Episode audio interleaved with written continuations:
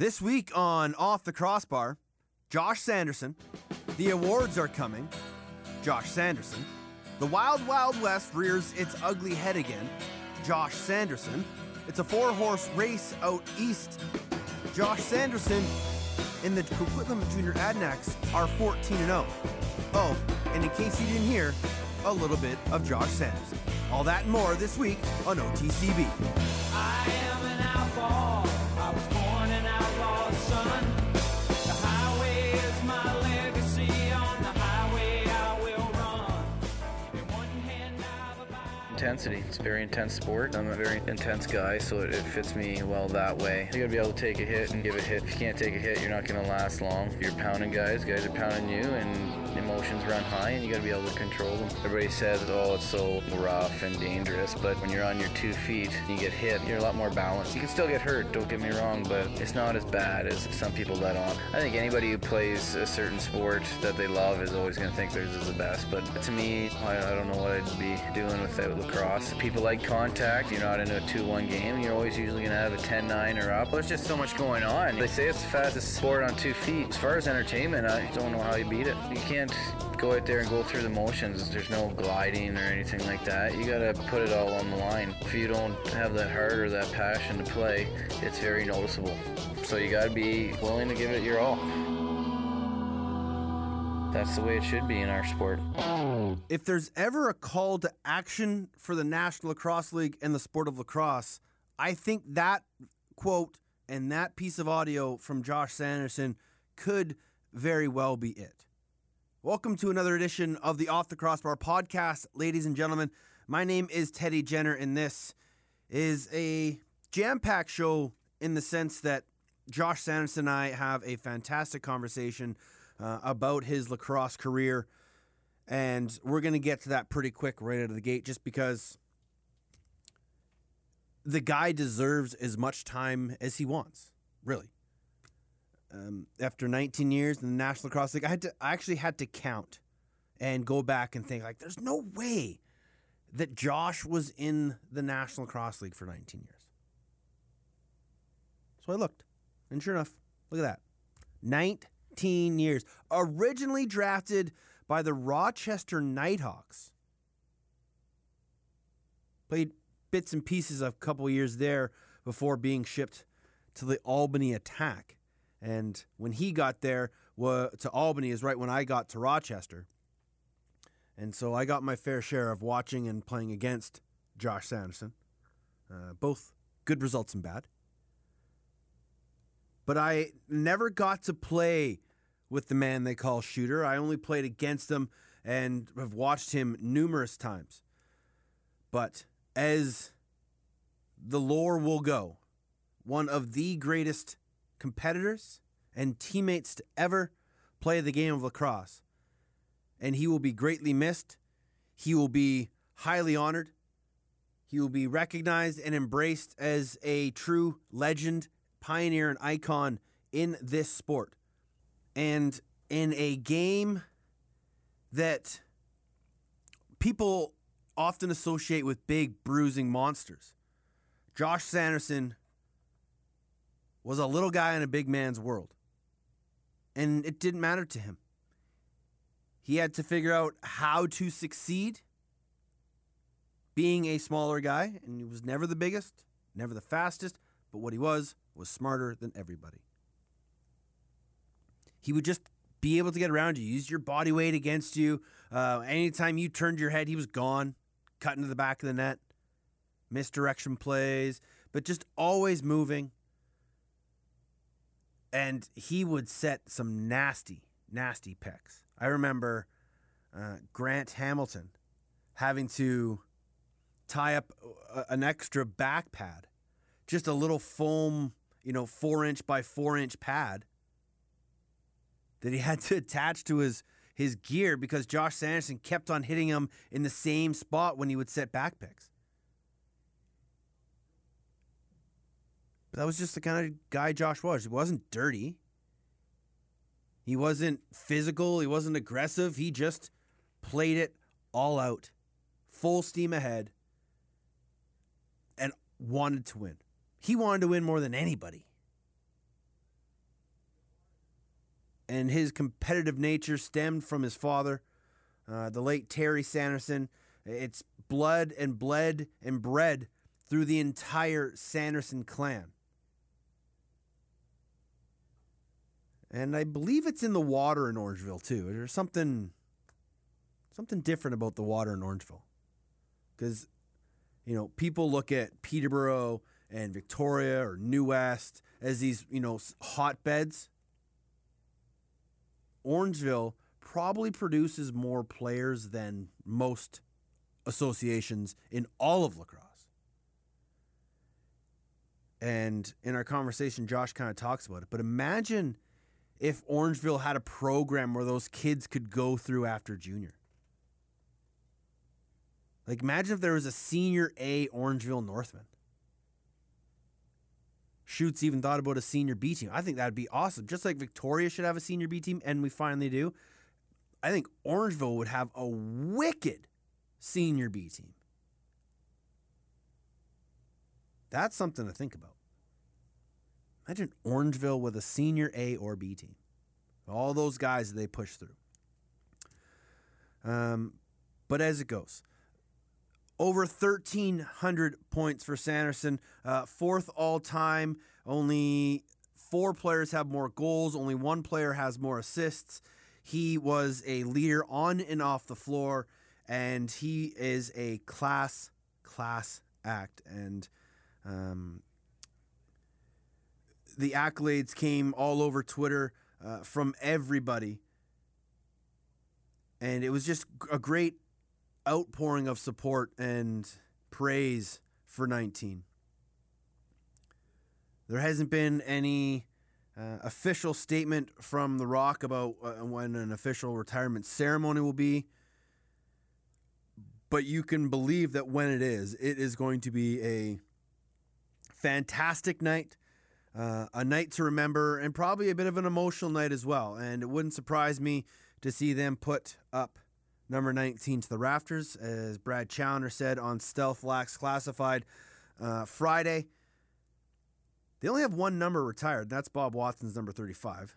Veltman's hasn't been retired, which is kind of surprising to me, that 32 hasn't gone up, because he was there just as long as Whip was, and was a part of all those trophies and a part of all those championship years with Les Bartley and that whole rock crew of the late 90s, early 2000s. So it'll be interesting to see what they do. But I'm sure they're going to do something. Josh Sanderson and Jamie Dowick are thick as thieves. They become incredibly close, both on and off the floor. Obviously, Shooter is a general manager under Jamie Dowick for the Oakville Rock. What does that mean for the Toronto Rock? Who knows? One can only speculate that Josh Sanderson will take a prominent role within the organization. Again, nothing officially announced from Toronto, but you can kind of see it happening. Like, if you put 2 and 2 together, you could imagine that he will take on some sort of role. As I said last week, and as I've said for years, or at least the past year and a half, that I truly believe that one day Josh will be the general manager of this organization. I think he should be. So we'll have to wait and see. That highlight that I just played you from Josh Sanderson was 9 years ago, and it was a commercial by Rogers.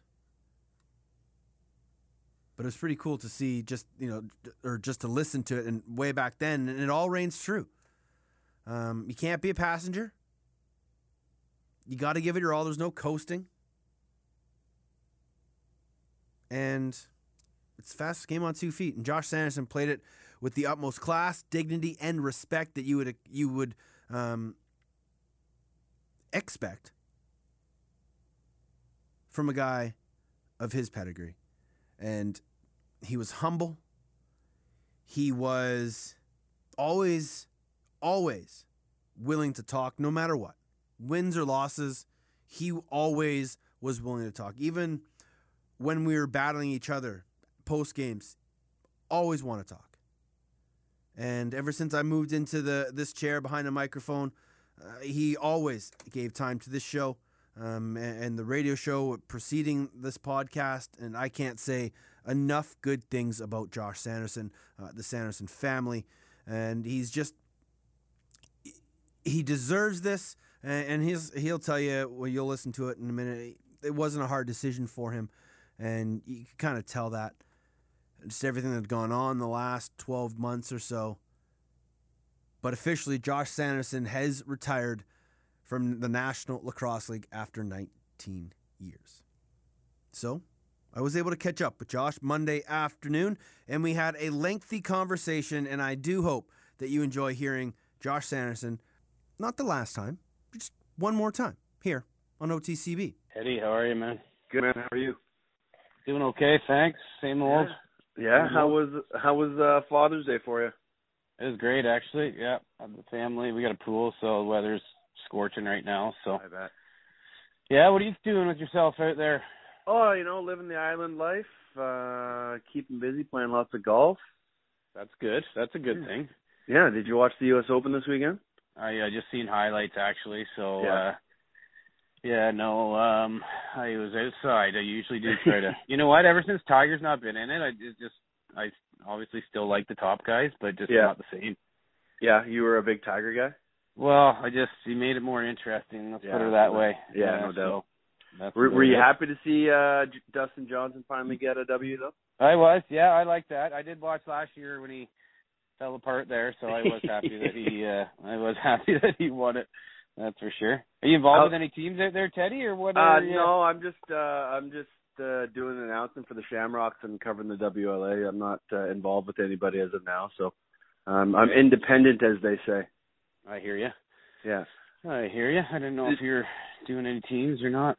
No, I had coached a Wanda Fuca Pee-wee team a couple years ago, and then kind of stepped away from it. But the itch is always there to get back to coaching, but it's a lot of commitment, as you know.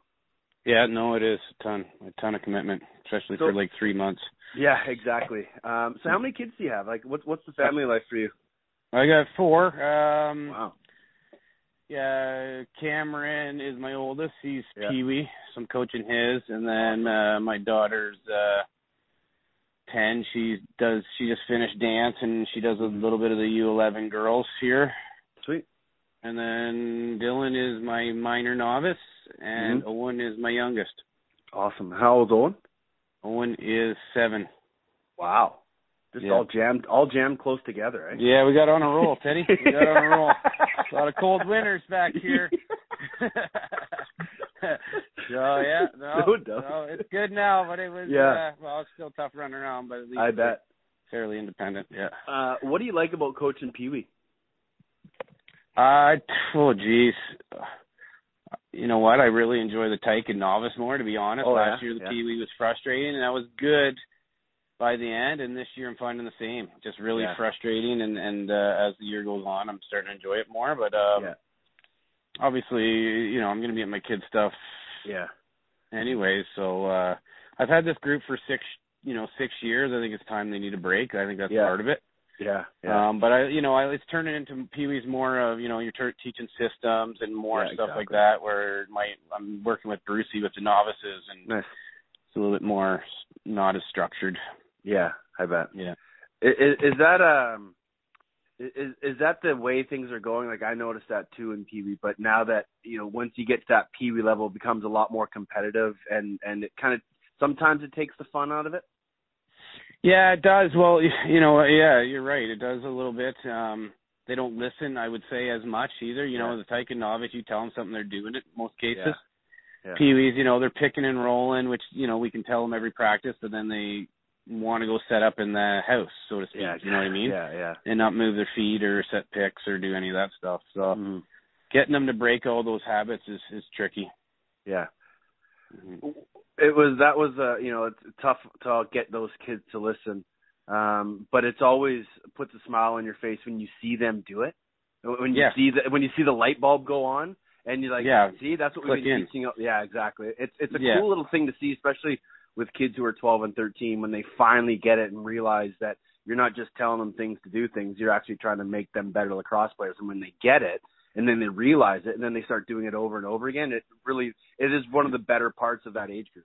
For sure. Yeah, very rewarding. You know, if they score a nice pick and roll goal, it's like, bam, that's, you're actually playing lacrosse. You know what I mean? Yeah. You're not just more athletic than somebody you can run by them. You're actually doing, you know, good stuff to make good things happen. Absolutely. Minor is always fun. What do you remember about your days growing up playing minor ball? Oh, geez.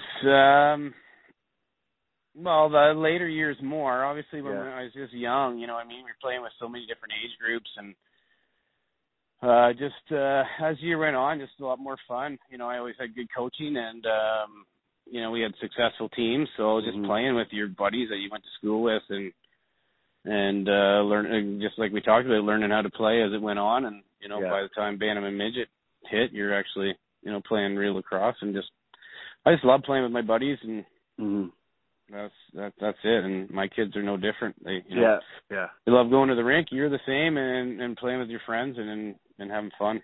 Yeah, that was always one of the best things. We always talked about as kids, going to the rink with your buddies, like you said. How many guys did you grow up with that kind of stuck with you through your whole career? Jeez. Not so much playing together, but like when you got to the higher levels, how many guys were there still? Well, like my age group would have been basically just Flip. Yeah. But a couple years older, you know, Rusty and Ryan and Chris and, you know, Kenny. Like there's a bunch of guys, I guess they would be 75. Yeah. That I played a lot with in the major and pro. So, I'd say not too many got past junior, 1977s. Yeah. Let's talk about that junior. I know Jake Elliott hates talking about this story, but the year the Northmen swept the A's in the Minto Cup, was that pretty special moment for you? Well, I wasn't on that team. I actually thought I could still play hockey at that point. So me and Flip were trying out for a junior B hockey team as that series was going on. So I was 95 and 96. That one I played up throughout the year. Yeah, but not in the Minto. What was the? Like I witnessed. Tell Jumbo I did witness that. Yeah, it wasn't. It wasn't much a series, but they had a really good team. A really good team. So, what was the drive to play hockey? Was it just more of a passion for you at the time? Honestly, growing up, I liked both the exact same. Yeah. Winter and summer, and my cousin Flip, and one of my best buddies had just a great minor line growing up. Yeah, nice. Tore it up, so we all thought we were pretty good. Yeah. And then we all played a little junior C, a little junior B, and that's as far as it went. So, But hockey was great growing up too. The 2000 Man Cup or 2002 Man Cup is one I don't like to think about a lot. But you were absolutely phenomenal that series. You'd come off, you know, a loss the year before in 01 to Coquitlam, and then in 02. That was one of the best lacrosse series I've ever been a part of. What do you remember about that year that was a dramatic Game 7? Well, I remember, you know, I think we kind of felt how you guys felt in 2001, 2002. I think obviously we thought we got I don't want to blame it on reffing the year before. You can say Rob, okay. You can say Rob. You can say Rob. And then I think he had a couple calls in Game 7, didn't go against you guys. So I remember us being down and having to storm back, and I remembered how good, you know, how you guys were. I remember actually, I still to this day, Victoria killing penalties in that series. If we didn't score, we weren't getting the ball back because you guys moved the ball so well when you're shorthanded. We could just never get it back. I do remember that part. Mm-hmm. I remember the hit on Riker, and, you know, it's just a crazy series. It was just, you know, that's why winning a Man Cup's so tough. Yeah, just I know. 7 games, grueling, and you know, I remember Victoria being a lot better than I thought. Yeah, it was one hell of a series. It was crazy. Yeah, it was really good. Let's kind of jump to some things. How tough was this decision to finally make the call to stop playing? It wasn't tough at all. No.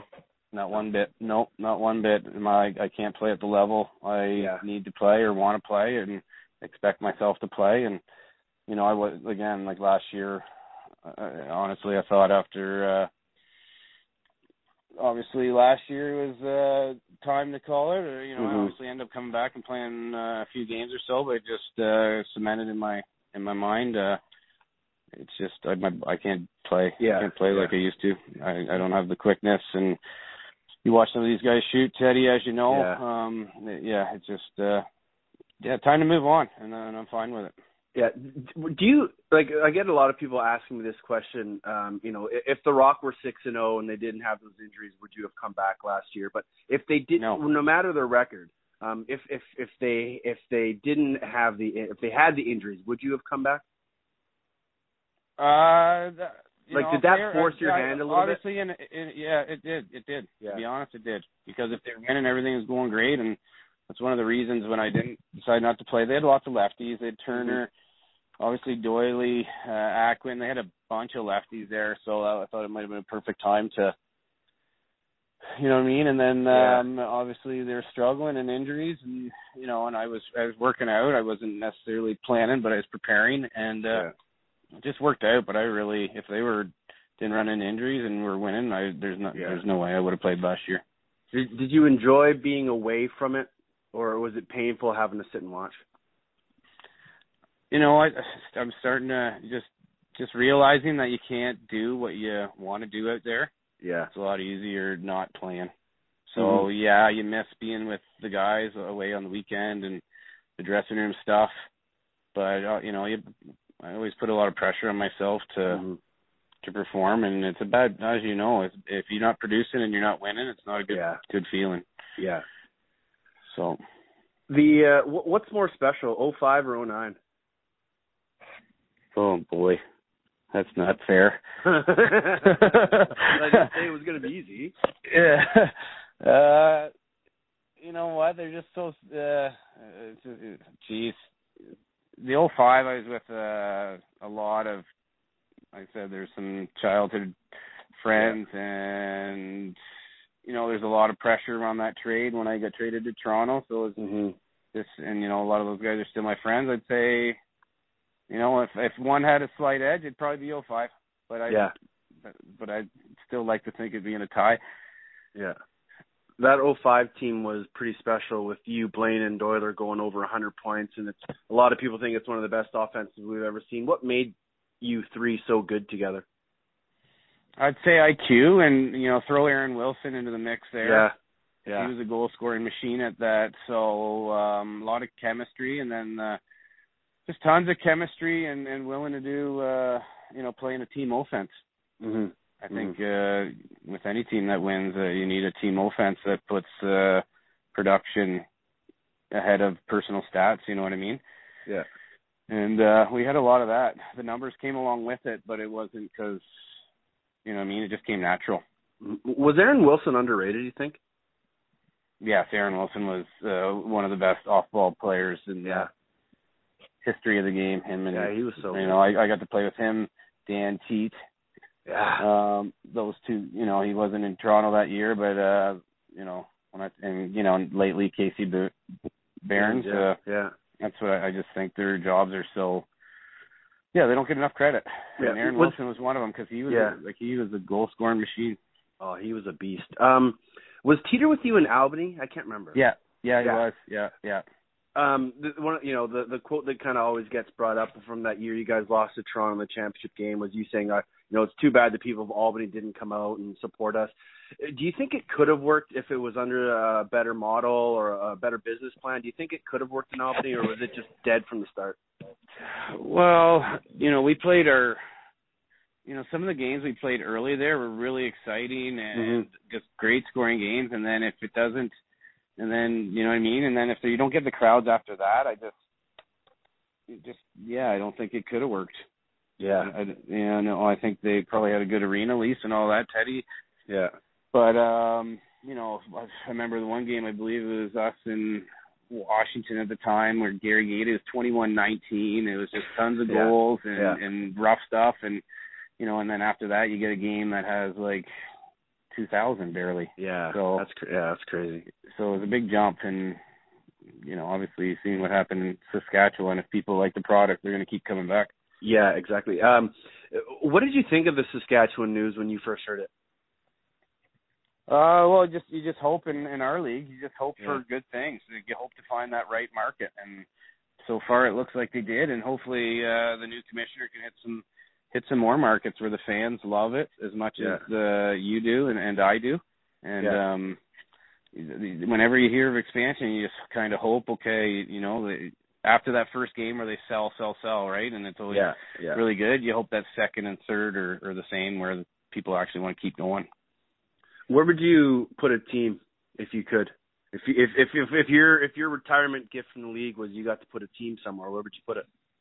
Oh, Long Island. I'm an Islander fan, and I do think I played some games at Nassau, like regular season games with Albany. They had like 7,000-8,000. Yeah, I remember. They didn't have a very good owner. Gongas, was it Teddy? Yeah, like that. Remember him? He was shady. But I would, if they had the right facility, I do Long Island in a heartbeat. I think there's enough field across there that if you attached it with some box, we got some good American field guys there, it could work. How'd you feel about your Islanders this year? I know it wasn't the end you wanted, but bright future ahead for you guys. Well, I hope so. I'll see over the next couple of weeks, but we are definitely happy with winning a playoff series. That was a long time coming, so. I've always wondered this. Where does the nickname Shooter come from? My old man gave it to me when he was, I guess, he was probably, where was he playing then? I'm not even sure, but I think he was one of the, there's a couple stories. One was, you know, you want to be a big goalie or big shooter, and I said shooter, but obviously I think there's also one of his buddies that he played with in whether it's Syracuse or Quebec City that, you know, had that handle too. So, it's that stuck, that's for sure. You talk about your old man Terry and growing up watching him play. What was it like in that era, especially the league back then, of being a part of it as a young kid? Well, I just obviously physical. A lot of, like, I remember obviously they all had woodies for the most part, and you're paying a price. Lots of scraps. He was one of them, and I just remember being very physical and growing up around their teams for 4 years. You know, I was on all the bus trips, and you know, and then obviously that's what helped me the most. Probably get better at a young age is him.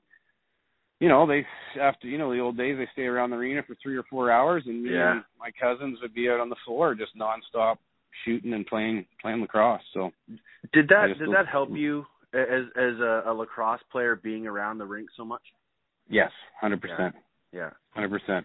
Always had my stick, always trying to be creative, and you know, just honing your skills, even if you're just having fun with your friends. Yeah, was your old man your idol growing up? Oh yeah. Was there any other guys that when you were watching that you're like, those guys really stood out for you? Yeah, just some of the guys that he played with that had really good hands. It was a while ago. George Chandler had great hands. A guy named Daryl White, I remember from, you know, just playing with him, just really good hands on the crease. And, you know, my uncles and obviously my dad. And, just, you know, that's how I grew up. I grew up watching senior play them, you know, play against the Brooklyn teams, the Peterborough teams that were stacked. But I've, you know, followed more of the Orangeville team than any. Of course. Let's talk about the Northmen and the legacy and just the mystique of that, you know, being here in Victoria or people in New West and people in Peterborough, that's kind of ingrained in them growing up. What's so special about Orangeville Northmen to you? Well, just the way, you know, just the coaching and the way everybody gives back and the way how proud everybody is to be part of the Northmen and a, you know, small, close community. Everybody has a lot of pride when they put that Northmen head on. Yeah. And we got an alumni association. I think it'd be probably similar to Vic. Obviously, Vic's bigger, but anybody who wore that shamrock, I'm guessing it had the same feeling as anybody who ever wore the Northmen head here. Did you ever want to wear the shamrock? You know what? I did. My dad played there back in the year I was born in 1977. So there was a time for sure. Yeah, just because he had played there for a year. And obviously when I played for Coquitlam, I loved playing over on the island. And obviously the Man Cup's there, for sure. It's great. But, the North, I would have loved to actually play senior in Orangeville too. Yeah. I don't know if we ever would have had a major team, but you know, even a senior B team for a year would have been awesome. Yeah, no doubt. Who was tougher to play for, T or Troy? Geez. I don't know if they were ever, to me, they're never tough to play for. They were easy to play for, if that makes sense. Yeah. They were obviously very intense and passionate, but they were both very similar. You know, neither of them were tough to play for, to be honest. They were great to play for.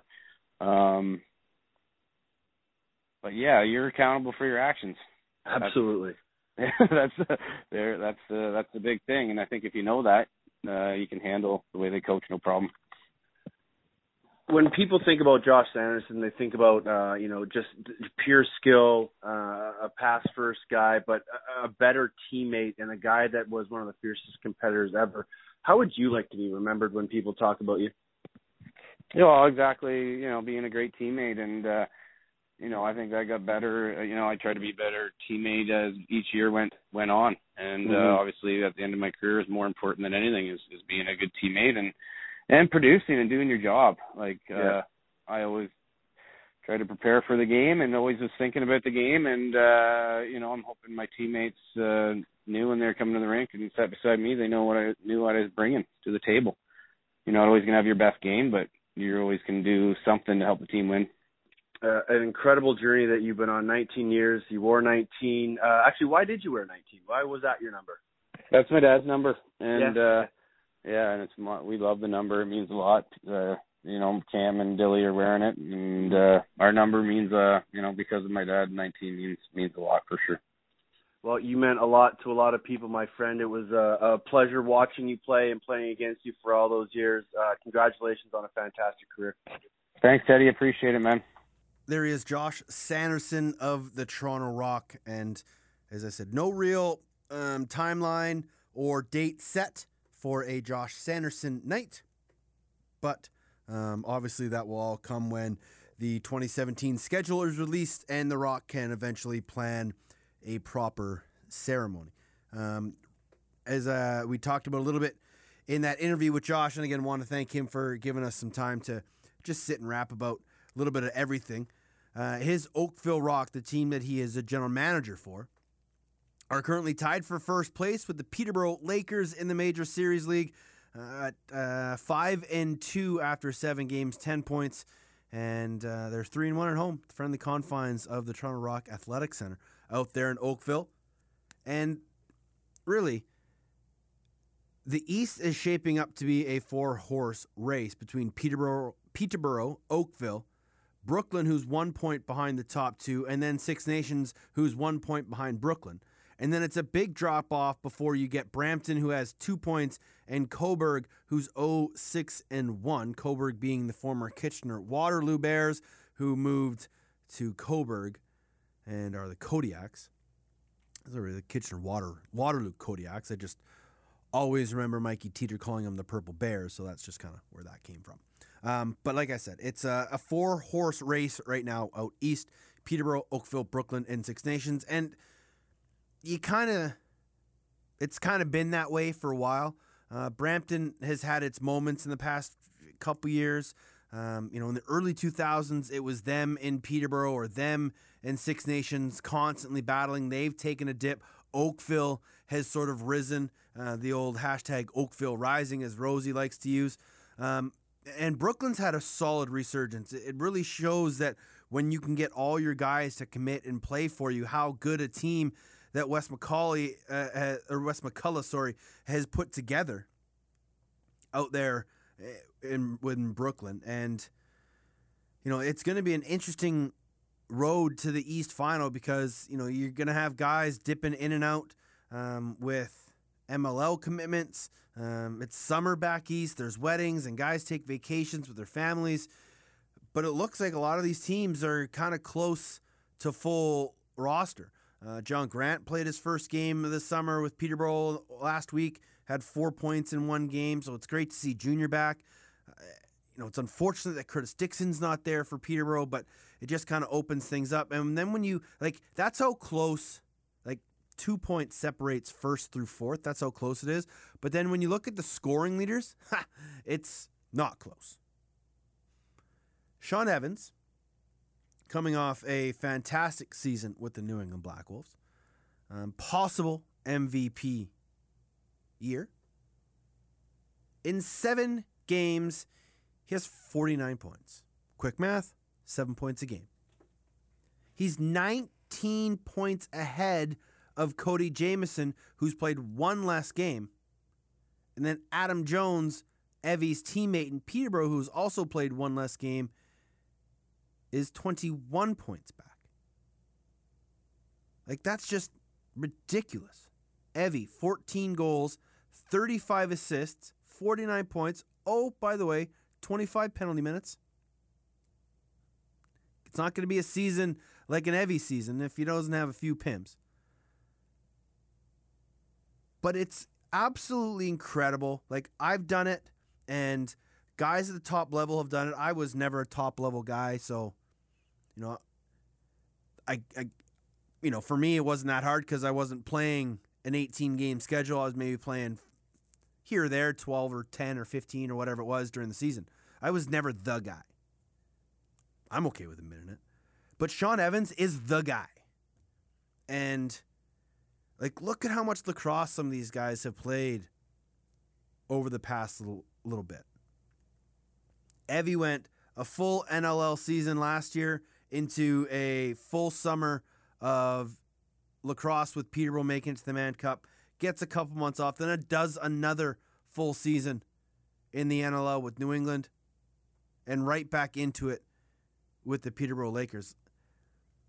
These guys take an absolute beating all year long, and when you go from playing on turf to playing on turf and concrete, or if you're out west, from playing on turf to playing on concrete to playing on parquet floor, takes a lot on the body.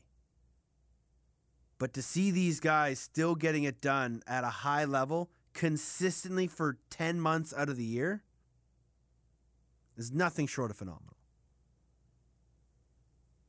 You know, you're playing 2-3 games a week, add in a couple practices, plus family, plus regular day job, plus travel all the way across southern Ontario to get to some of these games. Like, it's a lot. You know, Vancouver teams and teams on the island, they don't really know what it's like to have to drive from, you know, Brampton to Peterborough or Oakville to the borough. You know, there's some long road trips, especially when you factor in all that traffic. I think the longest road trip, if you're not an island team, is probably driving from Coquitlam to Langley. Or Coquitlam to Maple Ridge. Is that like 25 minutes? 40 if you catch a little bit of traffic? There's like 2-hour, 3-hour bus rides out east. Not in the senior loop anymore, but it's senior B when you're going to some of those teams. Some travel, man. But just how close the east is right now is fantastic. And the talent of lacrosse out there... Like, the talent out west here in the WLA is good. Don't get me wrong. There's some unbelievable lacrosse players out here, bar none. No questions asked. It's just double the amount that's in Ontario. It's just numbers, man. It's not a knock on anybody. It's just pure numbers. So we'll keep an eye on the Major Series Lacrosse League as it goes on, but closer to home here on the OTCB podcast, the Western Lacrosse Association continues. As I record this, Burnaby and Victoria are getting ready to play tonight in the Swamp. That will be a fantastic game. You can see it on Play Full Screen if you just happen to catch this before that game starts. All the games are on Play Full Screen. You can check them out, $8 per game. And Maple Ridge got back onto the winning side. They have embraced their lead. It's now a 3-point lead over the Victoria Shamrocks, who are going to try to close that gap a little bit tonight. Jesse King makes his season debut with Victoria tonight on Tuesday. It appears that Adam Shute will make his first appearance for Victoria next Friday when New West goes to Victoria. I'll have that call from the Q Center. It's Victoria Shamrock Alumni Night. One of the legends of Victoria Shamrocks lore, Whitey Severson, will have his number 8 retired. Shamrocks don't have a lot of numbers retired. I think it's actually the first one that will be retired. There was John Crowther's was semi-retired his number 22. And then when Gary Gate came back to play for Victoria, he had gone to the Crowther family and Betty Crowther and asked if he was able to wear it. And she said, absolutely, of course he can. So the number basically came out of retirement. I think the last guy to wear 22 might have been Tom Hayak. I can't think of anybody who's worn it since. And I'm not sure. Brad Cree might have been the last guy to wear 8 for Victoria. But Friday night, they'll hang it from the rafters as Whitey Severson will be on hand, as will players from decades long ago, 60s, 70s, 80s, 90s, and the 2000s will all be on hand. So it will be a fantastic night in Victoria Friday night. So if you can get there, great. But as I said in the opening, the Wild Wild West reared its ugly head again. A couple weeks ago, it was Maple Ridge and Burnaby that sparked the whole surety bond thing. We all know how that went. And then last Friday, Brody McDonald lost his lid in the game against Victoria. He served his 2 games, and then in his first game back, he's playing Nanaimo this past Saturday, and the Langley Thunder are getting absolutely routed. And then the craziest thing happened. And I have spoken to numerous people who were there. And this the story doesn't matter. What happened doesn't matter. But it's a growing concern that needs to be addressed. There was an incident, not on the floor. It was off the floor. And it involved players that weren't dressed. It involved management from the Langley Thunder. And it was ridiculous what happened. And as a result, and seeing this, they had to stop the game because a fight, an incident had just happened. There was a stoppage in play. And then all of a sudden you can hear the announcer saying, uh-oh, there's a fight over in the corner. And the camera starts to pan. And next thing you know, you see Brody McDonald leaving the players' bench, climbing over the glass and going to see what's going on, because he realized, and after I talked to him, he said, it was one of my players and somebody from my organization being harassed and in an altercation. I'm going every time. And so he went over the glass and went to go see what was going on. Didn't do a thing other than leave the playing surface and go into the stands to be with his teammates. Brandon Cleland did the same thing, and he said the reason why he went is that because his dad was over there, and his dad had just had shoulder surgery, and he was worried that his dad was going to get involved, so he went over. Now, the Frank Crane Arena isn't the easiest to avoid situations, because both teams go down the back hallway together, and there's only really one way to get down there other than the main entrance off the players' floor, off the floor between the benches. There's that one side angle or side alleyway, and all hell broke loose. The concern is, and it was one of the concerns brought up by the Board of Governors in relation to the Maple Ridge incident, and that was security. And that teams, they said Maple Ridge needed to do a better job to make sure that there was security on hand, and Maple Ridge said, fine, we will make sure that we hire an independent security service, and they will be on hand. There's security at most games that I've been to, whether it's a real forceful presence or whether it's just a couple guys making sure everything's in order. It varies in degrees from rink to rink. But this is just a case of there not being enough security in the right places. And unfortunately, I don't think security maybe would have been able to stop what happened. Maybe it would have. Who knows? Again, what happened isn't the issue. It's what is allowing it to happen. And so, you know, the Western Lacrosse Association suspended both McDonald and Cleland a game apiece for basically jumping over the boards and going into the stands. Langley was fined $500, and Langley was fined $500, and Nanaimo was fined $1,000. But none of the people that were involved in the actual fight got anything.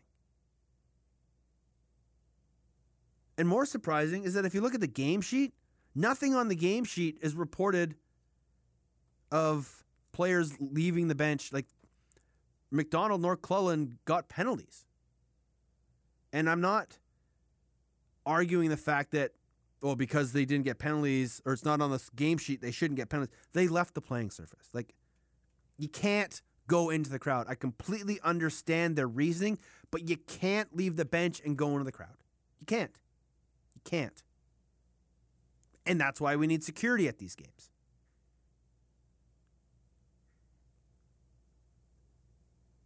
And there's just so many things that are involved. And the WLA reacted quickly, and they made their suspensions and handed out their fines, but it just shocked me that the people who were involved get nothing. And the two guys that went to go protect people but didn't get involved each got a game. And for those asking, no, they can't appeal them. As Casey Cook pointed out, the former commissioner of the WLA, and as I forgot because I used to ask him this all the time, you can't appeal one-game suspensions. So McDonald will have to sit again, as these two teams will play again on Wednesday. And you know what? I often question what schedule makers are thinking when they do things. Sometimes I rave about them. Like, I love when teams have to do the island double. It's a tough challenge.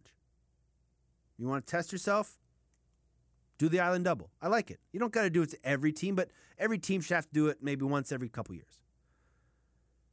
But Langley and Nanaimo will play their entire three-game series in 12 days. 11 days. My math stuff. They played last Saturday, two Saturdays ago, this past Saturday, and they're going to play again Wednesday. That's insane. Now, I don't think any craziness will come Wednesday. It could. In this league, I don't doubt anything anymore. And let's just hope that we can get back to playing lacrosse and showcasing this game. As one player or one representative from a team told me, one of the reasons that guys are leaving, it's not because other players are disrespecting them. It's because of the situations that are going on and that the officials aren't up to standards. And nobody's holding the officials accountable. And I harped on the National Lacrosse League for this, and I have to harp on the WLA because, like, I know it's not easy to find good refs. I understand that. Like, there is an epidemic of good referees, referees that have played at a high level, referees that truly understand the ins and outs of the game. Like, those are hard to find. There's not many former WLA or NLL players reffing. I think Greg Pepper's the only true one, and I haven't seen him ref a game in a long time. Like, find me a guy who played NLL that's reffing. Find me a guy that's a former WLA or MSL guy that's reffing. They don't exist. And we need those types of guys because they understand what goes on. They understand the flow of the game. They understand how to let things be gotten away with, but to keep things under wraps. Like, it sounds weird, but you have to give a little and take a little. It's 50-50. And I always say that we need more players currently and former players coaching. We also need those guys reffing, and reffing is a job that nobody wants to do because everybody hates you, no matter what. But if we can get people who are on the floor that will understand and will keep peace properly, then maybe some of these things, like, you can't, obviously officials aren't at fault for what happened in Nanaimo. I don't think the officials have been at fault for a lot of the incidences that have happened, but we just need that group of the game to be better. The players need to be better. The refereeing needs to be better. Everybody can improve, right? Like, it's not just one group. But when I have players and coaches and GMs telling me that they're not happy with the officiating, and when I have players telling me that they're probably not ever going to play in this league again, it's worrisome. Because I truly believe that the WLA product is dying. And it's not like it's going to be extinct, but we need to find a way to grow this sport. And I'm not talking like world globally or anything like that. But we all need to do a better job of making this game as good as it can be. So, there's my soapbox. Oh, hey there. Where's my book? Here it is. We started this little trend last week. Uncle John's Absolutely Absorbing Bathroom Reader Book. We will go to page 19 in honor of Josh Sanderson and just see what we can find here. Page 19. Oops. Let's do High Wire Act. During a parade through Ventura, California, a drum major twirled his baton and threw it high into the air. It hit a power cable and melted. It also blacked out 10 blocks, put a radio station off the air, and started a grass fire. It's another reading from Uncle John's Absolutely Absorbing Bathroom Reader Book. Over the next 3 weeks, the National Lacrosse League will begin to announce the finalists for their 12 National Lacrosse League awards. They started yesterday with the Sportsmanship Award. It'll go all the way through Monday, July 11th, with the presentation of the Media Person of the Year Award, a.k.a. the Tom Borelli. It is the only award where they just announced the winner, not the three finalists. But as I mentioned, they started yesterday with the Sportsmanship Award, and the nominees were Carson Leung of the Calgary Roughnecks, Kyle Matisse of the Georgia Swarm, and Ben McIntosh of the Saskatchewan Rush. Leung had a career-low 2 penalty-minute season. He also had 18 points. He was 17th overall in the league in shooting percentage and had 22 caused turnovers, which was good for 18th. Matisse was 5th on the Swarm in scoring, tied for 27th in the league with 62 points. He had a career high in points. Also, he had 12 penalty minutes and 65 loose balls in 18 games for Georgia. McIntosh was 4th on the Rush and 27th in the league, scoring with 62 points, 9 penalty minutes, and a career high 89 loose balls. Well, today, Tuesday, the NLL announced the 3 nominees for Defensive Player of the Year, and no real surprise, but a bit of a surprise, as Kyle Rubish, his 4-year run is over. I really wanted to see him get 5, but I think that's a little too much. The Nick Lidstrom of the NLL will just have to wait. The 3 nominees for Defender of the Year. Rubish won't be too upset because 2 of his teammates are nominated. Captain Chris Corbeil and Ryan Dilks, along with Steve Priolo of the Buffalo Bandits.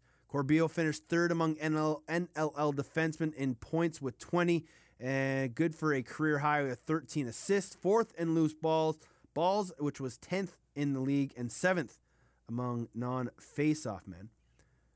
He had 27 turnovers, 7th most in the league, and tied for 5th among all defenders. Dilks led the league with 51 caused turnovers, the second highest total single season in league history. He was tied for 2nd among NLL defensemen in assists, 5th in points, and 7th in goals, which were all career highs. Priolo was 4th in points among defenders with 19, tied for 4th in goals, 5th in assists, and 7th in loose balls with 112, which were the 16th most in the league overall. All three are fantastic defenders.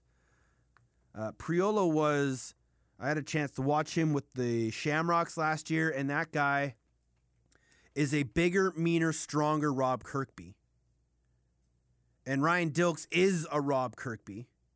And Chris Corbeil is just an absolute consummate professional. Like, punch in, punch out, where's my blue collar, and where's my hard hat? Couldn't go wrong with either of the guys. I've said for most of the year that I believe Ryan Dilks will win it this year, but it'll be interesting to see. Two guys from the same team who might take votes away from each other. Priolo, the only Eastern guy, so that might play into favor. I once had an NLL GM tell me that sometimes when he's stuck between deciding that he will pick the guy in his conference. So sometimes it's not about who's the best. Sometimes it's just about who the guy wants to win more. And unfortunately, it's just kind of the way it goes sometimes. I'm sure it happens in most big league sports, but we have three fantastic finalists of Corbeil, Dilks, and Priolo. Wednesday, the 22nd, the transition finalists will be awarded. And then Thursday, the goaltender of the year finalists will be awarded. Then they'll wait until Monday before announcing the Les Bartley Award for head coach. And then the rest of that week will be the GM of the year, rookie of the year, and most valuable player. They'll take a few days off, start on July 5th with the teammate of the year, the wingman of the year, and the executive of the year, and then wait until the following week when they will announce the Borelli Award winner. So lots to look forward to. I know a lot of people aren't happy that the NLL does it this way. I'm not a fan. I like the unveiling of the three finalists. Don't get me wrong. This is sweet. I'm a fan of this. It can build up hype. It can build up awareness.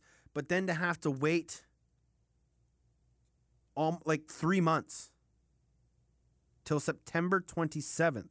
Like, that's after an entire summer, after the Man Cup. And the argument that fans and players alike say, well, by then everyone's forgotten. It's been so long. Like, when did the National Lacrosse League end? June 4th, if I can recall correctly. And now we have to wait until September 27th until we find out who wins all these awards. You know, I understand that it's hard to bring this all together and that they want to tag team it with the Hall of Fame ceremony. That's great. I'm okay with that. And again, the announcing of the three finalists, great. But I just don't like that it's 3 months away or 4 months away. That it's, that they didn't do it during the playoffs because they didn't want to take away and they didn't want the news to get lost in the shuffle. I'm sorry. The news is going to get lost from the time that you announce the last one until you actually do your award ceremony. It just doesn't make sense to me. Why not move that whole weekend to like the weekend after the finals? Give it a couple weeks. Do it at the start of July. Do it Canada Day weekend. Do it the weekend before Canada Day. There's still hype around the NLL. It's still buzzing. But now to wait 3 months, it just loses its luster, that's all. It's going to be a great event.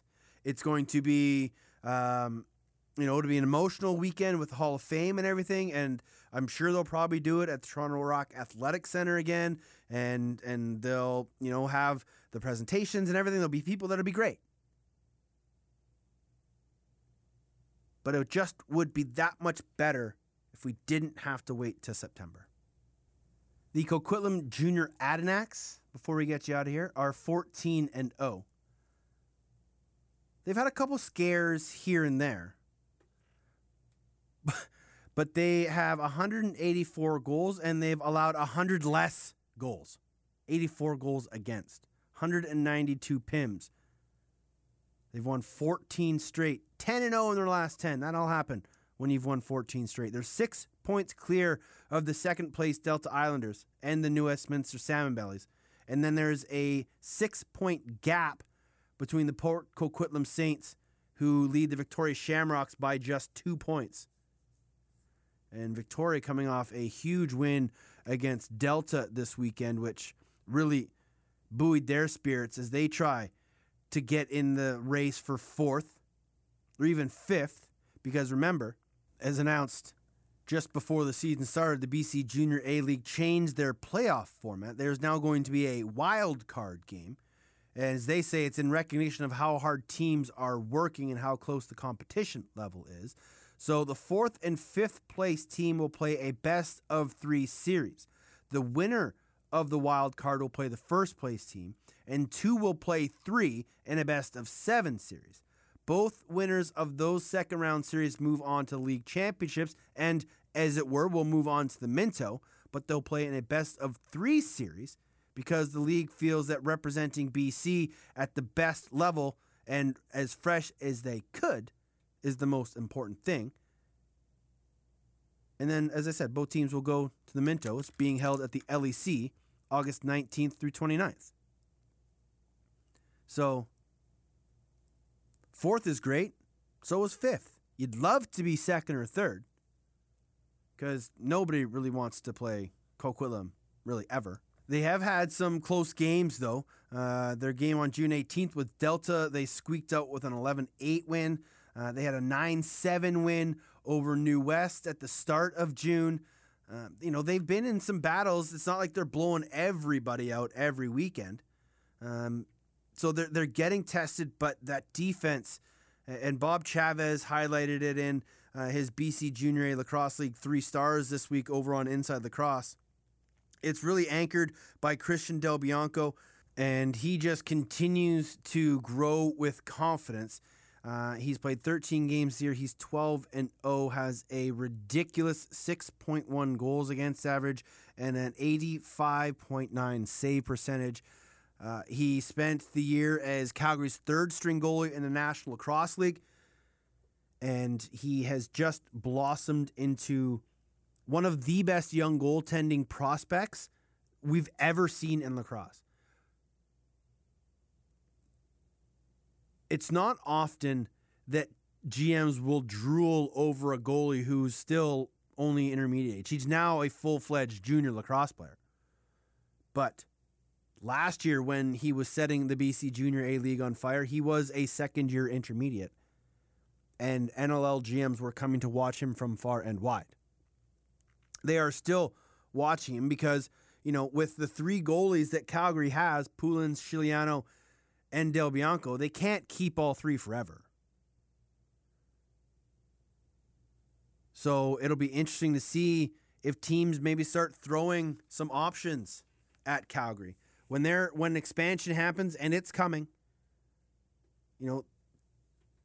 goalies are going to be at a premium. And if you're carrying three, you're probably going to lose a good tender.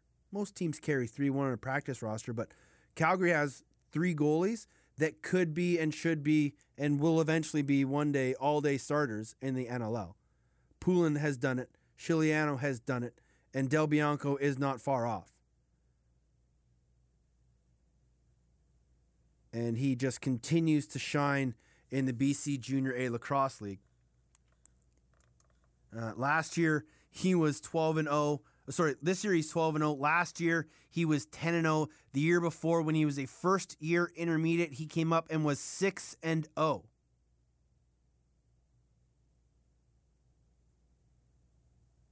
He doesn't lose a lot of lacrosse games, does Christian Del Bianco. It's just silly how good this kid is. And Calgary has him in their fold and just waiting to unleash him on the world. But it's going to be hard because he's going to want playing time. He's not like, and if he can keep the level-mindedness of his head and just wait his turn, Like, look at Aaron Bold, how long it took him to become a number one guy. It took Frankie a couple years before he was number one guy. Poulin had to wait his turn. Most guys that are starting in the NLL right now all had to wait their turn behind somebody. And Del Bianco just needs to wait his turn because it's going to happen. There's going to be a team who throws a ridiculous trade offer at Calgary, and it's going to happen because they need to move one of those goalies, I think. They do. And like I don't think Christian's the guy they trade because he is their future. Frankie's there now. I wouldn't doubt to see them move Poulin out east. But if you're going to keep Frankie and Christian, then you have an incredible 1-2, and that gives Christian another year of grooming. He'll definitely get some playing time next year. And then when expansion comes, he could be a guy teams go after if he doesn't get protected in a dispersal draft, or sorry, an expansion draft. But I'm looking forward to watching him play this weekend when Coquitlam comes to town to take on the Victoria Junior Shamrocks. And this Coquitlam team is just, they don't rebuild, they retool. And they're looking to avenge a loss to Six Nations last year in the Minto Cup. And they will be looking to continue their impressive streak throughout the rest of the BC Junior A Lacrosse League. So keep an eye on number 35 in purple and gold. I want to thank Josh Sanderson for stopping by this week and giving us some time. It's just, again, a remarkable career. 1,357 points, 100 playoff goals, 2 Champions Cups, and an MVP, Champions Cup MVP trophy to go along with it. He broke the NLL single-season assist record 4 times. He is one of the greatest of all time, an icon, a legend, and the game will miss him indelibly. And I'm not sure when the next time we will see a player of Josh Sanderson's caliber and strength and professionalism and spirit both on and off the floor. There are guys that are incredible lacrosse players, incredible human beings in and out, but there was just something about Josh Sanderson that was different. And it's going to be really different not to see him playing in the National Lacrosse League. However, he said for him, it wasn't a tough decision. And those are sometimes the best decisions. And I'm so glad that he was able to go out on his terms. I know he would love to keep playing at a high level. Sometimes the body just says, that's it, we're done, I'm out.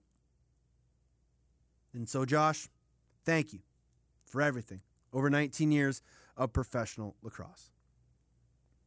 That'll do it for another edition here on the Off the Crossbar podcast. We didn't get Commissioner Nick Sikiewicz. We hope to have him maybe sometime in July. I would talk to the league, and he's just incredibly busy. So that's a good thing. That's a good thing. If he can't find 20.5 hours to give to us because he's busy, I'm okay with that. I'm okay. Take your time. We're in no rush. But we'll get him on.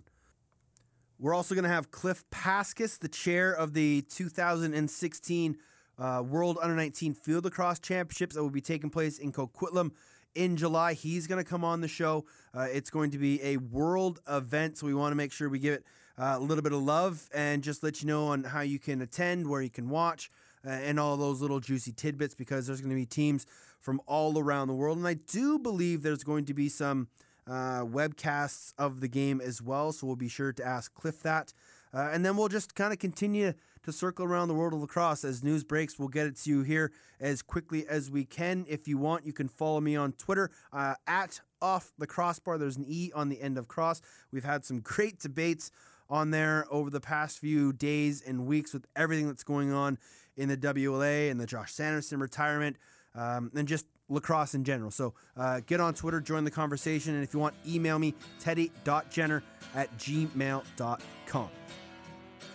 That'll about do it here from Zone Control in Victoria, BC, and a wrap on another edition of the Off the Crossbar podcast. Happy Aboriginal Day, happy National Selfie Day, and happy International Yoga Day. I've done all three today. I taught and went to yoga, I took a selfie, and I played a little lacrosse. I wish you an incredible rest of the week. Have a fantastic weekend. Take a friend to a game. Enjoy all the action. And remember, be excellent to each other. Don't you know me?